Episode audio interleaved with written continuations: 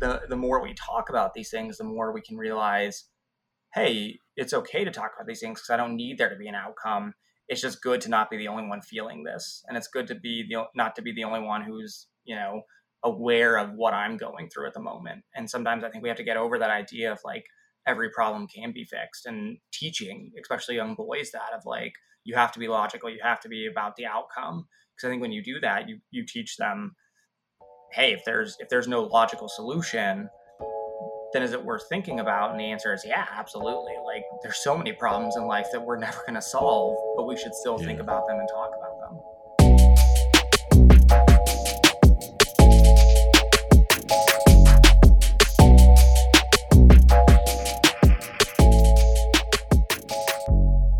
Welcome to the Taking Off the Mask podcast. My name is Ashanti Branch, and I'm really glad you joined us. Today's guest is Tim Mousseau. Tim is a researcher, he's a writer, he's a speaker.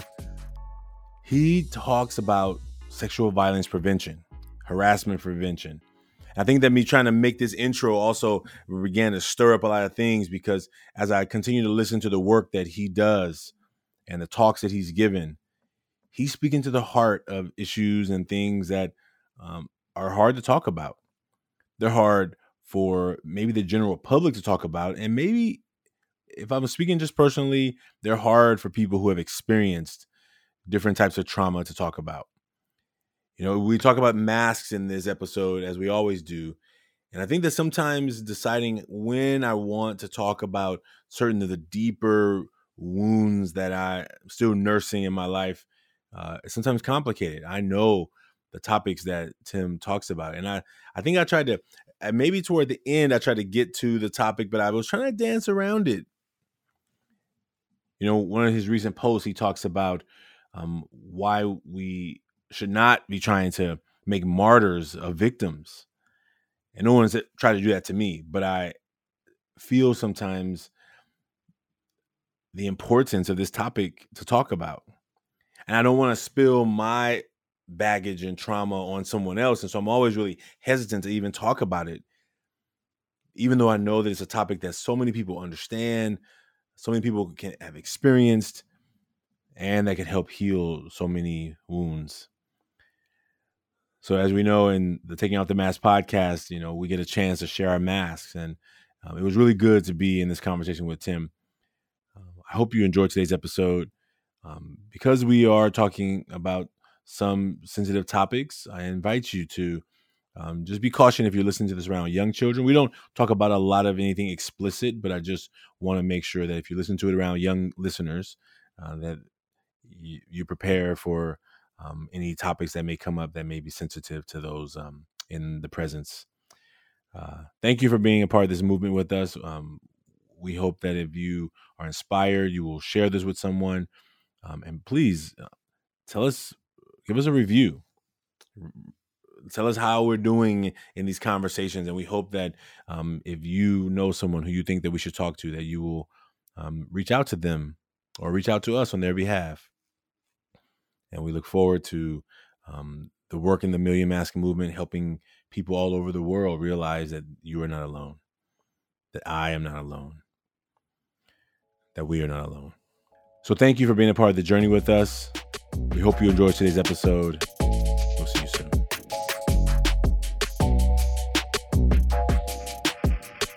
Welcome to the Taking Off the Mask podcast. My name is Ashanti Branch, and I'm really glad you joined us. Uh, today's guest is Tim Mousseau. And I am excited to be in this conversation with Tim. Uh, we, he and I, before the call, had a chat about the, the, pronouncing his last name. And, you know, asking for help sometimes is should be the most simple thing we do, but why do we sometimes overcomplicate simple things? And uh, Tim, thank you for being here on the show. I appreciate you. Absolutely, Shanti. Thanks for having me. I'm so excited for this conversation.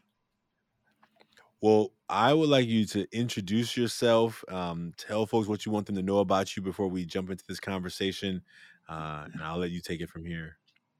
Yeah, so I am, a, I guess I would call myself a speaker and researcher, and I talk about topics related to sexual violence prevention, harassment prevention, um, as well as kind of general masculinity. And I've been doing that for about eight years, studying those topics and doing research with college students, as well as now, kind of as my career has progressed, doing more work with companies and corporations. And so, um, have kind of traveled the world doing my speaking, and like I said, do original research on the topic. Really, right now, focusing on how we can help people feel safe and what that means and what that looks like in you know relationships as well as communities.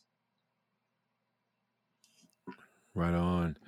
Well, you know, thank you for the topic because I think that topic is not only, um, uh, I think that why my mask was thinking about what I was going to write on the mask is because I'm, I'm I'm in that phase of like, oh, we're having this talk today, right? And I think maybe just even the some of the yeah. resistance, right? The resistance of I think you talk about that in some of your your your talks around but we don't talk about it and we don't talk about it because it's sometimes hard to talk about you know but you and i today don't have to talk about a topic in particular is based on whatever mask you decide to share and the mask that that i'm going to share and so you know one of the the spaces i think one of the beautiful things about these conversations with men from all over the world and from all backgrounds is that you couldn't tell by looking at me so many things I couldn't tell by looking at you so many yeah. things. But when we allow ourselves or give ourselves permission to uh, take a layer of the mask off or even take it all off, right?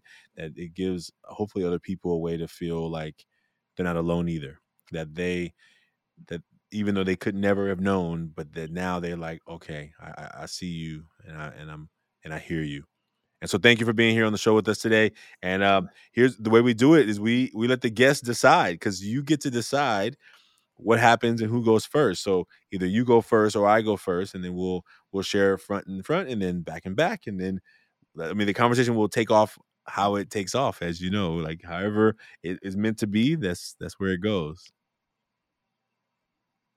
Perfect. Well, uh, I can. I'll start. I can do that. Um, I can start with the mask. Right. Yeah, I've spent a lot of time thinking about it today and kind of had primed myself for it. But um, yeah, really started kind of reflecting on it today and what words I want to put on. So here's the front of my mask right here.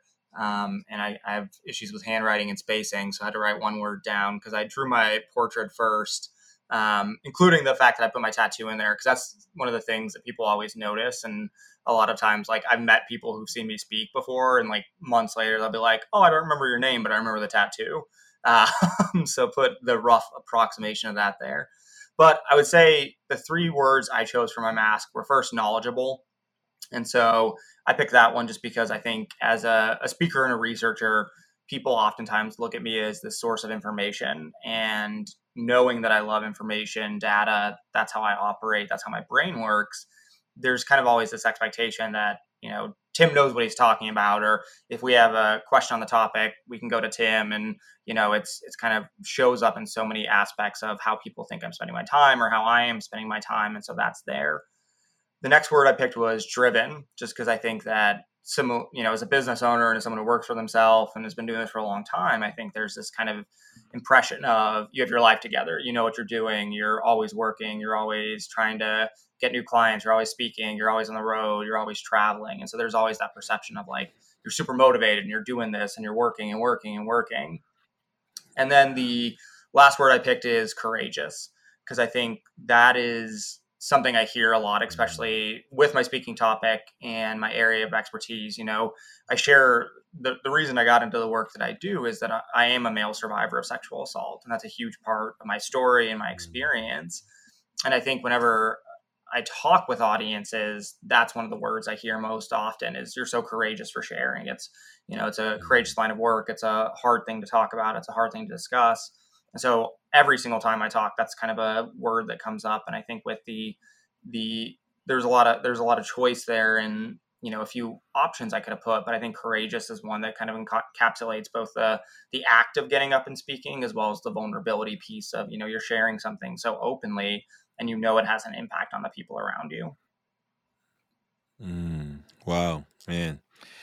And I, and I I notice just as you say it, and, I, and I've met lots of people um, in in this work as well who have been survivors, and I think uh, there, there's oftentimes uh, just energetically uh, a lowering of the voice when, I, and I know when I first said it on stage the first time I almost like I almost didn't have a voice. I think I was like I was like trying to find like am I am I doing this? Am I do am I doing this right now? Like yeah. what are you doing? Like and everything in me was like don't don't don't do it. Tell the other story. Tell the story about the yeah. the domestic violence stuff. Tell the story about almost getting shot, but don't tell this one, right? And I think uh, I, I I feel the encouragement and the courage in your voice to be able to just say it and taking the power away from it for, over you, which is um, what it sounds like you're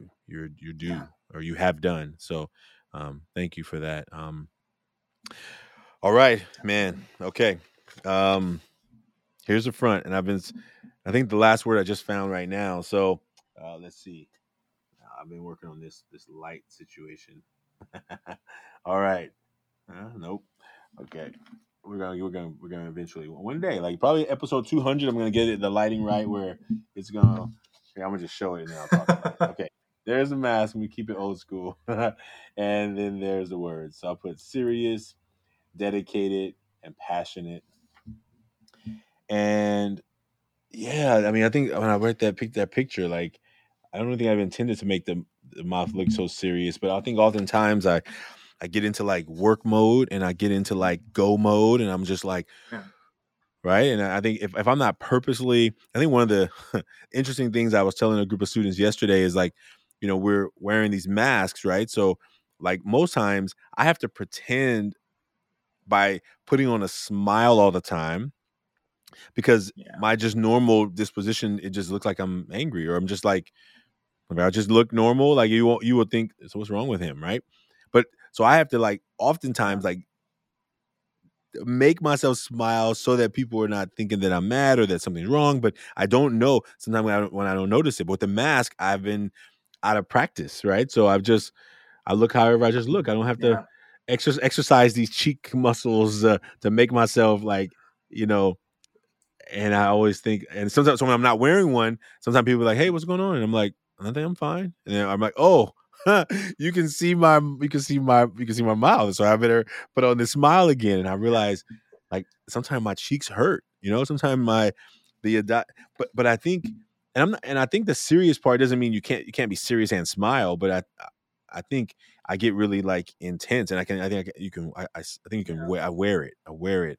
Um and like right now as a as our, our team is growing and there's a lot of movement and a lot of change and a lot of uh, evolution of the work. Um, I'm, I'm not only am I tired, and I don't, I definitely don't try and show that, but I, but I definitely like serious, dedicated, passionate. Let's go, let's go, let's go. Yeah. And sometimes I'm just like, no, no, no more, right? Like sometimes, right? And I think that uh, that's part of the work is like what how do you need to show up so that you continue pushing in the way that needs to happen so that things can continue growing?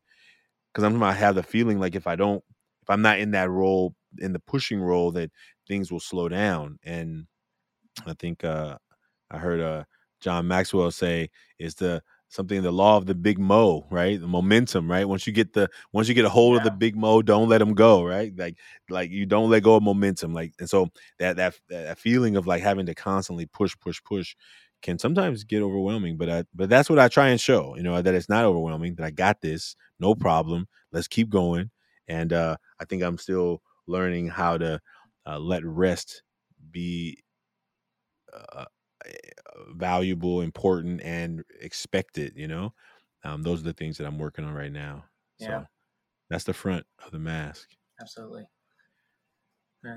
yeah, I think it's fascinating. I think you know, anytime you talk to someone who either owns their own business or is working, I think passionately about kind of a cause and you know something you've created, and it, it just like you said, it can become consuming and it feels like it's it sometimes becomes these you know that was something that was a lot in the pandemic going from speaking full time and traveling for my work and being on stages to being at home, you know, and eventually virtual return. But initially, I think there was this period of loss of identity and self of like, who am I if if not this, right? And kind of separating who is Tim the person versus who is Tim the speaker and all of those kind of aspects, right? And the business owner and the person always doing that kind of stuff.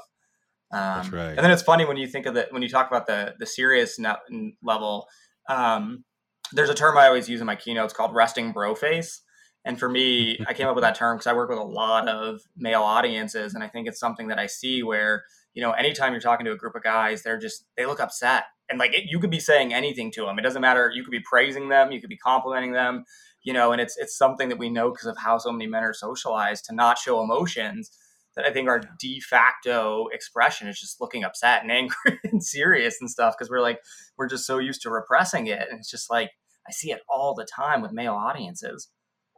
Yeah, and I wonder, and even now, imagine we can't even see their faces, right? Like you can't even Yeah. see them. I mean, if you if you're in an audience where they're having to wear masks, like the workshop we had yesterday, 300 teenage young men, and like you just hope, I'm just hoping for some friendly eyes. You're like, okay, okay, I got, I got, I got him, I got him. You know, the other ones, you if your eyes are not have no expression, then I'm just like, what are they, what are they, what are they saying, right? What are they thinking, right?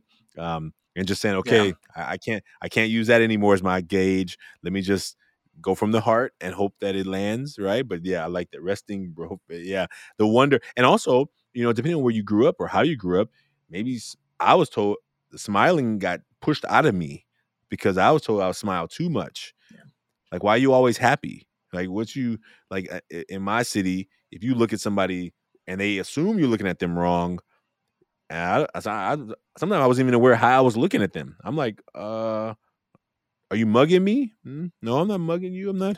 I wasn't even. I didn't think I was looking at you. You know, and I think then having to be always conscious of like, okay, don't be too happy. Don't be like you almost have to kind of you get you get policed by those around you to be like almost like expressionless right? Or definitely expression of Yep. don't mess with me right? If it's either your expression less or it's a clear expression like don't come close don't say nothing to me don't bother me right? And i think it sometimes can be i i found it I, I found it to be at times exhausting you know to to be in that wondery of Yeah. like okay yeah.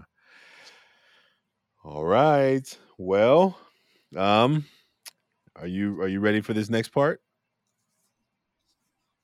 Yeah. To the back. oh okay All you're, right. you're, you're up So I- yeah I think um, Mhm. the words I wrote first was listless. Um, I think there was a lot of time thinking of the word that would go there, but I think um, right now, especially, there just kind of feels like at times a, a lack of purpose or direction or trying to figure out and understand what that means and kind of like who am like I said, it's kind of starting the pandemic, but also just my mind always really is, I think, asking questions. And so there's always this kind of thing of who am I? What am I doing? What am I trying to accomplish? What's my purpose? Am I spending my time and energy on the right things? And I think it also ties heavily into the second word, which is isolated. Um, you know, because I've I've started going back to in person programs, but even then, I think there's there's so much of this aspect of my life that I'm creating in a vacuum, right? Where when I'm not speaking, Mm, you know, I'm a writer as well. And so I write and create content and stuff like that. And there's times Mm. where I will wake up and spend an entire day doing something. And I'm like, if this doesn't see the light of day, what did I do? Right. And I think so many times in our society that values and prioritizes work and what you're creating and being a product is kind of like am i that product and do i want to be? And if, if i'm not producing what is my worth and what's my value and all of those kind of pieces. And then i think the last word i picked was like fragmented. And so for me it's um, dealing with some of the trauma of the last year as well as just the trauma behind my work there always kind of feels like there's a separation of identity at times of um, who I am and who I want to be and the places I find myself spending time or it feels like I'm being pulled in a lot of different directions. And I think right now more than any time in the past for me it's been trying to reconcile those pieces of my identity and you know going to therapy currently and talking with my therapist of what is my worth and you know I, I know i'm a good speaker and that's you know I've, I've built a career on it but so often my path as a speaker as well as my the stories i share are so tied into the trauma that i've experienced.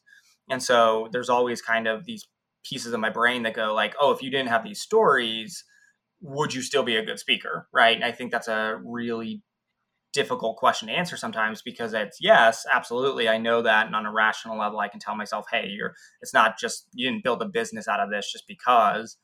But there's still that piece of I'm I'm talking about something that I experience, and that's meaningful and it's valuable, and the connections I make with audiences are stuff that always always inspires me and brings me hope, and that's why I've done this so long. But within that, there's kind of that those dueling identities that spread in so many ways of not always knowing what comes on the other end. Yeah. I mean, I th- man, let me just take that in because uh, I, have made a lot of connections in what you just said on the back, and I think, um, I think the the last part, of making connections, is uh, one of those really important ones. I'm, I'm going to come back to that in a minute, but I want to thank you. First of all, thank you, thank you for for sharing those, and um, I resonate. I resonate with isolated sometimes, and I think it's going to come up right now. Um, hmm. Okay, here we go. I was like, I was like already. I mean, it's not like I'm going to change it right now. Like, I don't know why I was hesitating, but it's like, oh yeah. boy, here we go. Okay, so I wrote a uh, survivor remorse. I wrote doubt, and I wrote writer and father. Like um, and then I wrote "Worried About Youth." Um, and the one that stands out the most as you were as you were speaking was about the doubt. Like I think the one, and I'm gonna maybe come back to the other two if I if I can, but I think um, like the doubt of the dream in me to write this book and why I yeah. like I almost like get irritated to even talk about it anymore, right? because like I'm I'm I'm always working. I'm working a lot, right? On this yeah. dream, on this project, on this on this organization, on building this business and but the book is not making the progress as as well, right? And what I have seen and I think I'm part of me is like stop talking about it. If you're not going to be making progress, stop talking about it because it's it's baloney, it's nonsense, it's it's bull, right? Like either get about writing it or stop talking about it. Part of me is like in that telling myself that, right? Um yeah. and I think that I've created a lot of content over the last four or five years. Like, I mean, hundreds of little mini videos here and there that I still overthink and don't share, but I don't like all the stuff that I'm getting in the way of, right? And I think when I think about the doubt, I'm like, where does it come from? And, I, and the other day, someone asked me a question about, um, you know, do I want to be a father? And I realized, like, it wasn't. I mean, I think I think about that question on and off times, like, and I think it really something stood out to me in that when he asked the question because I was like, yeah, I definitely want to be a father, but now I'm, I'm, I'm older, right? I don't want to be the old dad, right? In the in, at the game or at the whatever the event, but but also it's like how am i gonna I, the work of raising a child is uh, is is a lot. Like i i, I raise i help raise my siblings. I i don't want to think about diapers formula bottles burping vomit like uh, like i don't want to think about none of that stuff. Like i i've already i was seven years old thinking about that stuff you know what i'm saying? Like i enjoy my my freedom. I enjoy my freedom. I yeah. But the other side of that is, but but you can't have freedom and still want to be a father because when you become when you become a father, you have to, you have a responsibility, like a human responsibility, yeah. you know. And I and I so I have that that like what what uh, what does that mean? What does that mean? What is, how much am I willing to sacrifice of what I enjoy of my freedom to like have this thing? And I think if I, if I was really being honest about it, if I, if I was keeping more honest about it, um, I think I'm supposed to want to leave a legacy. Like I, I think about the fact that when I if I when I die, there's nobody after me on my leg of this family tree. It ends right there. And I think I feel more I think worry, sadness, fear, something about that than I do about like really wanting to be taking care of a child right now. Like I I'm clear I don't really want to deal with the responsibilities of a human life because I I'm tired. Uh, you know, I've I've done it before uh, in, in lots of ways, and so I have that battle in myself. You know, and um, and so I think about that. that that's a that's a really and it, it came up on a pod, on an interview I had a couple of days ago. Someone asked me that question, and I was like, "Ooh." And, and it's really it was really raw, you know. And so that comes up, and I think the one that I'm actually trying not to talk about this is how funny, right? I went to the middle one because I don't really want to talk about the, the survivor's remorse, right? Yeah. I don't want to talk about, and, and I and I know that it's still very delicate in a topic for me, you know. And I think hearing you speak so clear about it is encouraging, right? And also sometimes I'm like, why why didn't I just keep it to myself? You know, yeah. why is it is me telling it gonna help anybody? Is you know like I, I why couldn't I have just kept forgetting it like I forgot it for so long, right? Why could I? And I think about that a lot, and I think about am I am I supposed to be talking about it more? Am I, you know, it only uh, it only comes out when in moments like this, or if I don't usually bring it up. Only somebody usually somebody will bring it up, and then I'll respond to it or something. But I don't usually bring it up as a. And so I've just got I'm encouraged by by by you sharing part of your story, and I just wanted to say that. And so and the last one, worried about youth. That's a constant thing I think about, but even more so now that kids are back in school and there's a lot of stuff going on. But let me stop there because that was a that was a pretty deep dive and uh yeah thank you for thank you for sharing the back of your mask absolutely. Thank you as well. Yeah. Yeah. Yeah. Yeah. It really yeah the the survivor's remorse piece really resonates because i think um so often when i speak and i talk about my experience and my story you know it it, it almost feels I think mechanical at times because I've been doing it so long. And I think that there's parts of me that couldn't have survived doing it that long if I was really feeling it in every single way. Mm. I know right, mm. you know, right before we jumped on, we were talking about that degree of sometimes just going through the motions. And I think for me, telling my story feels like that. Like I know as a speaker or when I'm talking about it, when to pause, when to wait, when to give the audience space. And so much of it's, I think, grounded in what they're going through and thinking about their experience because I know that when I work with survivors, I hear usually people will talk about, I wish I could share my story like you do. I feel like I'm failing as a survivor because I'm not talking about what I went through. I feel like I could change my community or the environments I'm a part of if I talked about it. And so often I have to tell survivors, we don't owe anyone anything, right? And I think that mm. just in our country in general, we have created this kind of almost business out of survivorship and trauma. And so often the way that we try and get people to care about so many issues, and especially sexual violence, is by, you know, the term I sometimes use is martyring, right? We require survivors to get up and share this very visceral experience. And then it's kind of like, oh, mm-hmm. now people should care because you know someone or you heard someone or you can connect with them. And I try and always tell survivors, like, if you don't want to do that, that's okay and like it doesn't make you a bad survivor to not want to share your story just because i think there there's still so much pressure on it especially for men. I think we're still in a place where it's uncommon to hear about it's uncommon to talk about. There's the layers of shame and stigma that exist around being a male survivor. And then because of that i think that adds into the layers of if you are a survivor and you have a platform and you are a male thinking you have to talk about it.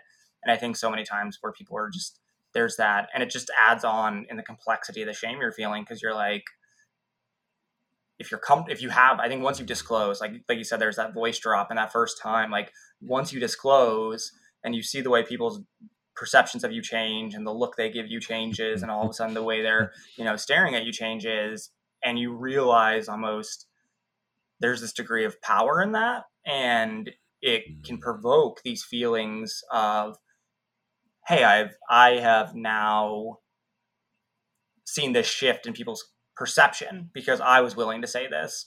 And it's it's always reconciling. So how much do I have to, and how often do I need to say this? If I if I see this power of potentially helping this issue, you know, and seeing that, um, like you said, in a very tangible way in people's faces, and this very immediate reaction you receive when you disclose, and then it becomes that question of like, what impact can I have and what impact do I have to have with this? Yeah, yeah. I mean, I, I think when you said the idea, um, like I, I think someone I heard someone describe it as a, a vulnerability hangover. Yeah. Right? It's like, oh, I didn't said it, and now it's like, oh my goodness, what's happening right now? Right? Like the the, the worry, the doubt. It could be even on the on the drive home. Like it happened an hour ago, and I'm like, yo, what did you? What? Why were you think like all the wor- the things that happen around? And I think, and one of the things I think is really uh, what I have what I feel is that when students are willing to share some of their story, right? When they're willing to like get real about what they're going through in a in a really healthy way, in a heartfelt way, and knowing that like yesterday uh, when I presented in front of these students, I was like, here's what I know right now. I know our young people are are struggling. This is an all boys school, right? So I was thinking about, do I do I do I share this part?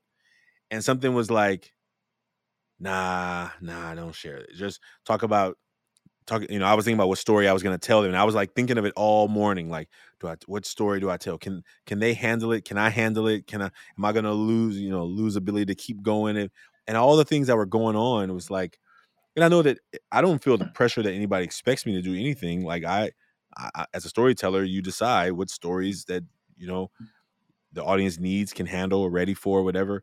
Um, and even up until like right when I told it, I was like, now we're gonna talk about domestic violence. We're gonna talk, you know, like like almost like like almost like I had to say, like, yeah, I don't think I, I don't think I'm ready. I don't think I'm ready. And it probably was more for me than for what them, you know. I think so I think that those are really important. I think that because what I'm learning not only in these conversations, I think, you know, you being I want to say the third man who has shared part of that story um, has been encouraging. Actually, number four, right? And I think I just want to appreciate you. And I think how do we, you know, I know that where that thing started and then what it created in me. There's a there's a book I can't find it right now. It's called uh, "It Didn't Start with You," right?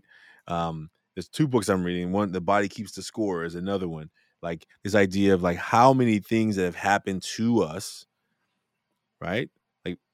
That people will never know. And so uh, when people talk about what's wrong with you, what's wrong? Well, it's not really about what's wrong with me. It's kind of like the new question they ask is what what happened to you. Yeah. I mean, you may not even remember, you may not even know, you may not even have words for it, but like maybe there was just it's nothing wrong with you, but whatever happened to you and how it in, how it how it ingrained itself into your being, your body, your heart, your soul, your um, the way you show up in the world, it, it can come out in really beautiful ways of being able to tell and help other people go through theirs. And it sometimes can come out in really ugly ways where you have now stored it so long that now it becomes a fester and mold. And now it's becoming, it comes through you in such a, in, in ugly ways too, right? Because, you know, hurt, hurt, hurts, right? Yeah. Um, yeah. Oh, man. I think it's even fascinating just to think about that question what's wrong with you and I think that even just implicitly, how much that continues to perpetrate that shame, right? When when you associate this idea of you see someone having these kind of reactions to this trauma or the things that have happened to them, and our reaction is think like, what's wrong, right? And I think for so many mm-hmm. men, as you know, as you shared a little earlier, like that serious side, um, and we think about the repression of emotions, you know, when we look at that idea of like resting bro face, you know, that's a joke I hmm. usually make in my keynotes because it gets people to laugh and warms them up a little. But I think the the other side is, you know, just as much as we teach young men to hide happiness, we also teach them to hide sadness. And so, so mm. often when they exhibit or show any signs of sadness or remorse or pain or any of those pieces, our reaction is like, what's wrong? And then there's that kind of just almost implicit connection of like there is something wrong about this um, because we know through years of research that there is so much shame to survivorship and there's such a stigma around it that oftentimes it actually estimates can show that it almost can take a male survivor up to 30 years to talk about their hmm. what they went through and yeah. that doesn't mean they're not processing it it doesn't mean they're not feeling it or experiencing it yeah. it just means that they're not talking about it and if they're you know exhibiting any of those kind of cues or emotions and someone's kind of telling them that they shouldn't even be feeling that, it just pushes it down further and further. Yeah. And I wonder, like, thinking about that, like, when you decide that, okay, I am not going to show it, I'm going to have this resting bro face, I'm going to not show happiness because uh, either whatever I've been taught in my community growing up or whatever the messages were around that, um, where it becomes a place where I get to say, I don't know what I'm feeling right now, you know? Like I don't, I don't know if uh, what I'm feeling right now. Like if, if I'm if I'm if I've been told I got to shut it off, right? I I remember just thinking as when I was a teacher, like when students would come in, I, and I remember one student in particular who wanted to have a fight with me. Like it was a day, it was one of them days. Came in, goofing off. I'm like, I, you know, I gave some instructions, probably go have a seat, stop talking, and then, man, why are you all up on my back? I'm like, dude, I, am I'm, I'm teaching you. You came in late. My work is to get the class going. I, you're not focusing. And I remember uh, the students saying something like, "You should, you know, you should have known I was in a bad mood." I was like, "That's what," because eventually I had something to get out. Right? Like, we're not doing this. Step outside, man. What you talking about? You should have just left me alone. You should have known I was in a bad mood. Something like that. And I was like, "How? How was I to know you were in a bad mood?" And the student was like, "You should have seen my face." And it was almost as if the student thought that I, first of all, I appreciate his uh, uh, thinking of me having some superpowers around that. but uh, in the moment, I was like, yeah, I didn't, I didn't take in uh, that you were in a bad mood. I don't think I ever noticed you come in with a jolly mood. So the fact that you weren't like smiling and laughing and go- like you were goofing off, but you weren't like like being jovial. It wasn't like you were like, "Oh, I'm such having such a, a whatever day." It wasn't like I knew that of you. And I think that sometimes without us being able to have words to be able to talk about how we're feeling, I think we often think that people should know that something's going on with us, right? Because in that moment, I had to then tell him to step outside. He doesn't want to step outside. I'm like, well, you're not doing work here. So why are why are we having this? We're not gonna have this argument in front of everybody else. Like, let's step outside. But in his mind, it, it was like this: you should know I'm in a bad mood. You should leave me alone. I'm in a bad mood. I, I'm like, I I don't I I'm not that good yet. I'm still working on this, you know, the mind reading ways of uh of, of, of the Mr. Branch, you know, like give me some tips and you tell me what should I look for to know what you what's a bad mood look like to you. And imagine how many times that happens. I mean, it happened to me as a teacher. And if I'm not willing to, you know, I, I am willing to have an argument with a, teacher, a student back and forth. I'm willing to let words get because I know that sometimes what's happening in the words is like letting them process what yeah. they're really upset about, right? Because usually it's it's you know we're just in a disagreement. But imagine if how many people go home at night thinking that their family, their kids, their loved ones, their friends know they're in a bad mood, and no one they think people know. How how would I know? How you, you didn't say anything? You just came in and sat down like I was, you know. And I think if we think people know, then we think people are supposed to come support us around what they know. And I think oftentimes we we may be mistaken that people don't know what's going on with us because if we're not going to be willing to talk about it, you it would mean that people have to assume all the time whether you, whether you're in a good mood or bad mood, right? Or ask you all the time, "Hey, are you in a good mood?" And then you may like be like, "Why are you asking me that?" Well, I just can't tell based on the facial expression I'm seeing, you know. Yeah. You know, since you said you work with a lot of audience of, of young men or men, um, like where do you find is the ways that we as you know society community and just people doing this work um, need to offer more support for young men and, and, and all people i mean I mean, all people not only just young men but um and you can answer this question not just for your men but for all people like what yeah. what do we need to do to create like more places for people to like to just get get assured that they're not alone that that there's nothing wrong with them, right? That they're that whatever happened to them isn't a definition of them, right? But w- what do you see in your work, and what, what what are your thoughts around that? Absolutely, yeah. I think it's um, it is that fascinating mix between like sometimes the way we know male audiences talk about this is different for others because I think for a lot of men, it's trying to convince them to start small and really to focus on get used to talking about what you're going through when it's at a two, not when it's at a 10. Because I think yeah. if you, especially with that repression idea, if we're pushing our emotions down, if we're pushing them down, if we're pushing them down, if we're not allowed to display them, if we're not supposed to feel them, we're not supposed to talk about them. Kind of like that example you share with that student, it's you know we we're going through stuff, we're going through stuff, and a lot of times we just explode because we think everyone else should know what's going on around us, and we know that especially like my work with men, I always tell them like we, when we study and look at how men are oftentimes asking for help or asking for support, they wait. They wait until it's the mm. worst case scenario. They wait wait until things have escalated. They wait until things have gotten to a point where they feel like it's unstable, uncontainable, and yeah. they're either lashing out at themselves or sometimes they're engaging in behaviors lashing out and hurting others, which then just complicates it because you might feel shame now and you might feel like, oh, like I was trying to process what was going on around me. I don't feel like I can talk to anyone around this, so I may be doing something that hurt someone, and then you have to deal with that shame of like I was hurt, but I also yeah. hurt someone.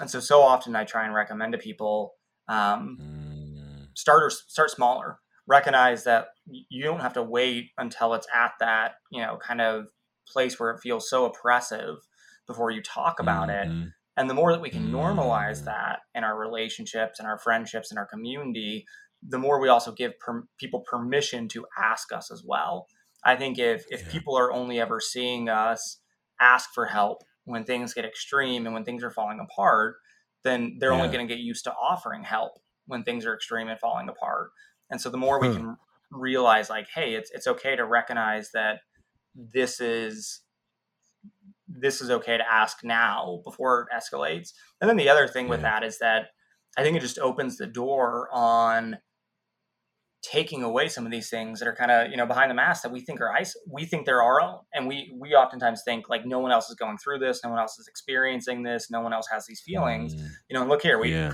we just talked and we're like oh yeah like things you said resonate with me things i said resonate with you and i think it's yeah. that thing with people as well helping them realize you know we all think we're so alone in what we're experiencing That's and right.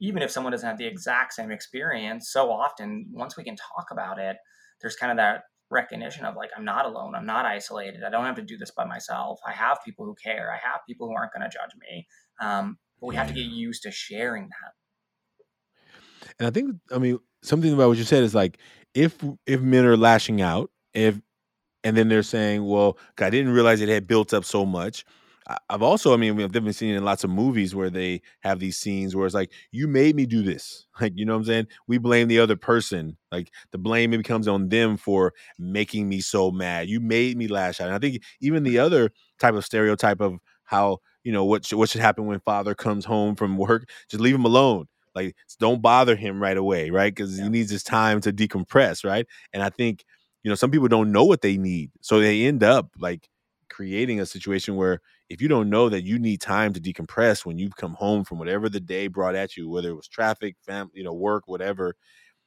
and I think people began to notice that they say, okay, don't go bother him right when he comes home. Give him a minute to like catch his breath, right, and then he can be a little bit more rational. But maybe when people come at you, you you get out of the car and they're like, "We got all these problems," and you're like, "I don't want to hear your problems." like you know what I'm saying? Like you, like how often we? I mean, and I see it lots in movies, like uh, portrayals of how movies portray the dad coming home from work, right? Like and sometimes it's the opposite. It's like hey family how you doing? Right? It's almost like the how the different sides of that that that uh, archetype shows up in tv film movies tv shows right? Yeah. some come home ready to joke and play. Some come home don't bother me. I'm gonna sit on the couch and veg out you know? Um and i think some of it it lands in some truth around examples that people have you know yeah i think a question that i always talk about especially with um supporting survivors of sexual violence. But I think it really comes down to anyone is just really trying to sometimes pause and say like, how can I help you? Or how can I support you? Or what do you need? Because I think sometimes yeah. we get so used to fixing things. Hmm. And, you know, another, I think, stereotype you see a lot of times in TV shows and movies is the the you know wife has a problem or girlfriend has a problem and the, and the husband just tries to fix it right away and they kind of make jokes about that of like i just need you to listen. I think that's true for everyone. I mm-hmm. think so often we get in this mode of you're telling me something that you're bothered by or upset with or whatever it is and it's and it's yeah. easy to give advice or it's easy to hear that and say have you tried this or have you thought about this And sometimes people just want to process. They just want to share. They just want to let it out. Sometimes, you know, people want that space to sit on the couch and do nothing and be by themselves for a little bit. And I think if we can get much better at asking mm. instead of just mm. assigning of saying like, hey, what do you need? You know, like, hey, I know sometimes when you come home from work, you're stressed. Like, what should I do if you are? Like, what do you need at that time? Do you want to vent? Do you want to talk? Yeah. Do you want to? Do you want space? And I think sometimes we forget to ask that question of like, how can I help you? And asking that question gives a lot of power because it lets us focus on them and what they're going through, and it lets us also better support them. You know, that's right. And I wonder, even thinking about that part, like when you ask people what they need, like uh like here's what I've known for a lot of the young men that we work with in Ever Forward is that you know um, some young men will be going through something, you can almost see it. You're like, hey, what's going on? What's happening? What's you know how how can we support you? Oh no, everything's fine, everything's fine. And that's why we do check-ins on this scale from one to ten, right? But ultimately, uh, a lot of times when you really get to know young people, I, I think sometimes I've heard young people say, and I, and this is on the younger side of them, you know, teenagers, high school, middle school, even college. Well, I don't want to bother you with it. That's one they'll like to say, right? I know you're busy. I'm like, but you know that I'm here for you. Like, why? Don't make me don't don't define my busyness because you didn't want to talk about it. One, right? And I'm and I know when I hear it, I'm empathetic about it because I do that all the time with the men in my life. They're busy. They're running businesses. I don't want to bother them, so I just like I don't want to call them and ask them for help on this thing, right? Yeah. So I'll just try and figure it out myself, which I've been trying to figure out for four months already, and I'm not figuring it out. Yeah. But let, let me try four more months. Maybe in four more months I'll get it right. Never the answer, or often, oftentimes never the answer for me. Um, and then I have young people who say, "Well, I don't think you can fix it, so I don't want to talk about it." And so they, they become this pattern where they're like, "I only will talk about it if I think the person can fix it." And if that's the way they operate, then it's like, well, I'm never going to talk about anything because I only will talk about it with somebody who I think can fix it. And I think a lot of people, young people, operate under that theory is that I don't want to talk about these problems because you can't fix it anyway. As opposed to just understanding that just sometimes in the talking about it out loud helps our ears to hear what we're saying and say, huh, do I actually believe that? Do I actually is that the real is that the full story? Is that the complete story? Am I missing something? Yeah. And I think uh that's I think that's so much what we try and do in our work is not telling young people we're here to fix you hey, we're just here to listen to each other. Hey, anything you got going on you want to talk about? And the, and through the talking about it and hearing other stories, you realize, oh wait, you're going through stuff too.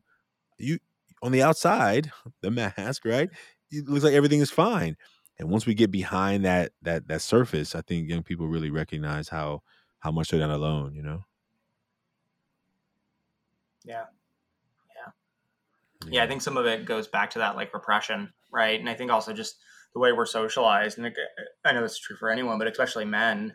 I think you know if you're if you're taught from a young age that emotions are bad, you kind of we're also de facto taught that the opposite of that is logic, right? And so you mm. know, if, and I think you see that in some of the careers that people choose to pursue, and some of the goals and achievements we oftentimes tell ourselves are what we should be doing and how we should be spending yeah. our time or what we should be focused on.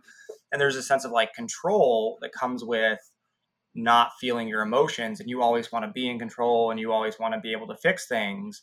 And i think because of that it's it's that fear of just recognizing like you said talking about emotions doesn't have to go anywhere. Like it's okay that it doesn't go anywhere. It's okay that there's you know there's times where you can have a really good conversation with someone and there's no outcome to your problem but at least it's not lingering. At least it's not festering. At least it's not just there. Um, and even if that person can't solve it for you, which probably for many of the emotional things we're going through is the case, like again, it's you're not isolated. You're not alone mm. anymore. You're you're recognizing that the the more we talk about these things, the more we can realize, hey, it's okay to talk about these things because I don't need there to be an outcome. It's just good to not be the only one feeling this, and it's good to be the not to be the only one who's you know aware of what I'm going through at the moment. And sometimes I think we have to get over that idea of like every problem can be fixed and teaching, especially young boys, that of like you have to be logical, you have to be about the outcome. Because I think when you do that, you you teach them, hey, if there's if there's no logical solution, then is it worth thinking about? And the answer is yeah, absolutely. Like there's so many problems in life that we're never going to solve, but we should still yeah. think about them and talk about them. Hmm. Yeah. Yeah and and I, and I think as we as we wrap this up, I, I, I, I know part of me is in this in this dance in my head. I'm just gonna say it out loud. Hmm. Is part of me is in addition to the the loud vehicle as you can hear probably going by. Um, one thing I I want to ask you as a person who does this work as your work, um, like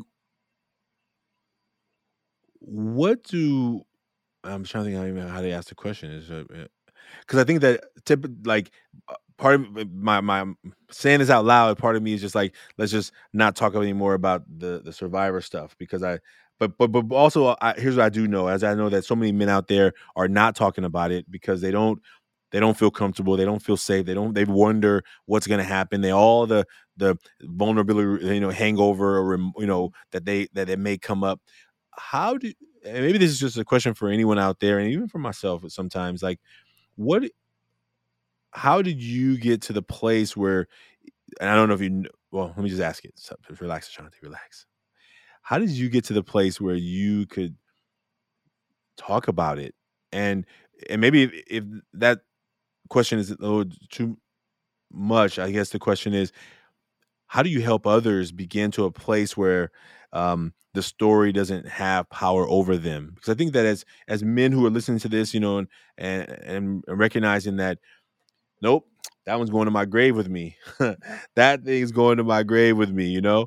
And, and, it may need to. It may it may it may it may be the way that works best for each individual man but um you know in what way are do you offer you know thoughts to men who are like who are like nah i can't ever talk about that that's never going to happen right? And um and just providing the the care and support of just understanding that you're not alone right? I think if nothing else for those who are in the early stages of kind of deciding about what they're what they've been through you know? Yeah i think one of the first pieces is kind of what you said at the end there is recognizing you're not alone.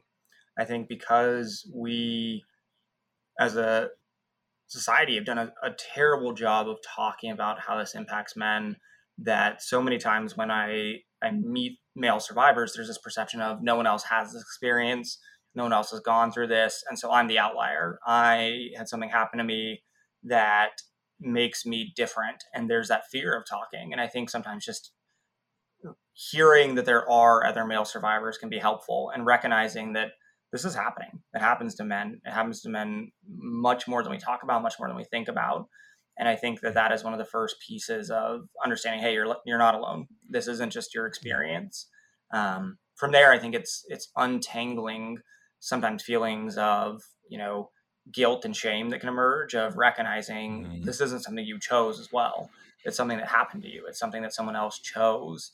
And that oftentimes also ties into so many perceptions of what we learn about masculinity from a young age i think for many of us we're taught that our, our worth is oftentimes one of the, the hallmarks of masculine worth is sex and so mm. a lot of men who grow up learning that think to themselves, well, if, if I was assaulted, am I worth less or is my worth, you know, diminished? And it's recognizing no, like it's it's separating the fact that you didn't choose to experience this, someone did it to you.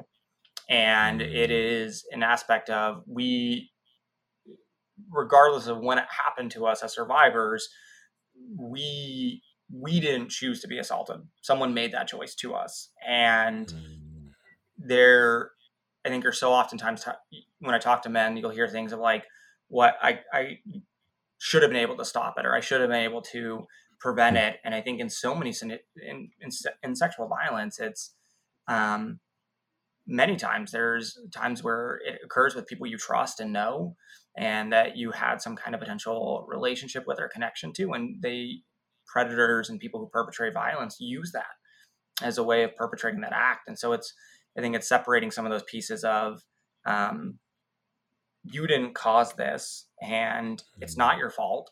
And it's not your fault for either not being able to prevent it or also being hurt by someone you trusted and recognizing yeah. that as well. Like you, it's, it's a, it's okay to trust and what someone did to you doesn't have to define any further of your future interactions or your future relationships and realizing again that it's just it's, it's you didn't do anything wrong and i think that's a, a, really large place that a lot of survivors have to work through is recognizing like it's it's it's not our fault It's not our choice. We didn't do this. Someone chose to do this to us. And it doesn't have to define us any more than that. We don't have to let it become this thing that we're afraid or ashamed of. And then, you know, if you want to, it can be difficult, I know, to disclose about being a survivor. Sometimes we might be yeah. afraid of how people around us are going to respond, whether yeah. it's members of our community or partners or family members. I think one of the things I always recommend to any survivor, but especially male survivors, is find a find a support group of other male survivors. Um, mm. Because I think there's telling someone for the first time if if they're no matter how much you love them or care about them, if there's no primer for that, like you've never disclosed this before, it can feel very difficult because there's yeah, that fear of further yeah. rejection or fear, fear of further harm if there's a break of trust. And sometimes talking with other survivors is just that realization of I'm not alone. People have gone yeah. through this. They're healing or they're struggling or whatever it might be. But you hear other people's stories. And I think sometimes, like I've gone through therapy, I've done that. But some of the best mm. conversations I've had have come through survivor support groups because there were times where I was mm. just there and I would just listen and I would be able to recognize like, yeah, their story is different, but the pain they talk about, the things they're going through, the way that they're the fears, it's just that all of a sudden that realization of this isn't just me.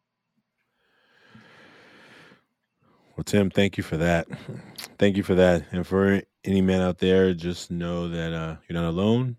That um, that I, I, will look and try and put in the show notes some um, if there's any resources around male support groups. Um, I think I'm gonna look at that. And if you have any, Tim, I would love to have you share those yeah. um, because I think that that could be really valuable for men who are in the early stages of of even willing, being even willing to listen to it being talked about, right? And so, thank you for that, and thank you for being in this conversation today. Um, will you let folks know? Like, I, I, I think ultimately, what I'm hoping through these conversations is that more men, all ages, will find people in their life that they can just say, "Hey, can we have a a quick chat about these masks we've been wearing with each other?" You know, you know, you and I just met, but men who've known each other for years are walking around with masks with each other because they don't feel that they can take that off. You know, and I'm hoping that we encourage people to to find those people in their life. If they don't have one yet, begin looking and maybe begin in figuring out which men in your life do you want to have a more authentic and deep relationship with and knowing that everyone may not be ready for that. So thank you for being today on the taking off the mask podcast. Um, can you tell folks how they can get in touch with you where you want them to like engage with you follow you where they can learn more about the work you do? Um, will you share that with the audience absolutely yeah and so um, best places to connect with me is either my website, timmousseau.com, such as first and last name, or my Instagram, tim uh, underscore mousseau. And so those are the kind of places I regularly share content, articles, things of that nature. And um, my email is also on my website. And if, if you ever, if anyone ever wants to talk, right, anyone who heard this or any survivors, or if you need help finding resources besides the ones that, you know, we'll link to through this, but anything, you know, any conversation, always happy to have. Well, I appreciate that, and I, I think there's some men out there who, who may hear it and be like, "Let me let me test it out. Let me test let me test out what that feels like, looks like, can can sound like." You know. So thank you, Tim. Thank you for being on the Taking Out the Mask podcast. Thank you for sharing your mask today. For those of you out there who have not yet made a mask, you can go to 100kmasks.com. That's 100, the number 100k masks with an S dot com, and you can make a mask anonymously. And maybe if you find yourself encouraged and inspired and you want to uh, share this with somebody, click like, let somebody else know um, the conversation you heard, and so that they can also um, hopefully learn in something that you may have learned today. Uh, we appreciate you all. Thank you so much. Tim, thank you for being on the show today. Thanks, Ashanti. I really appreciate it.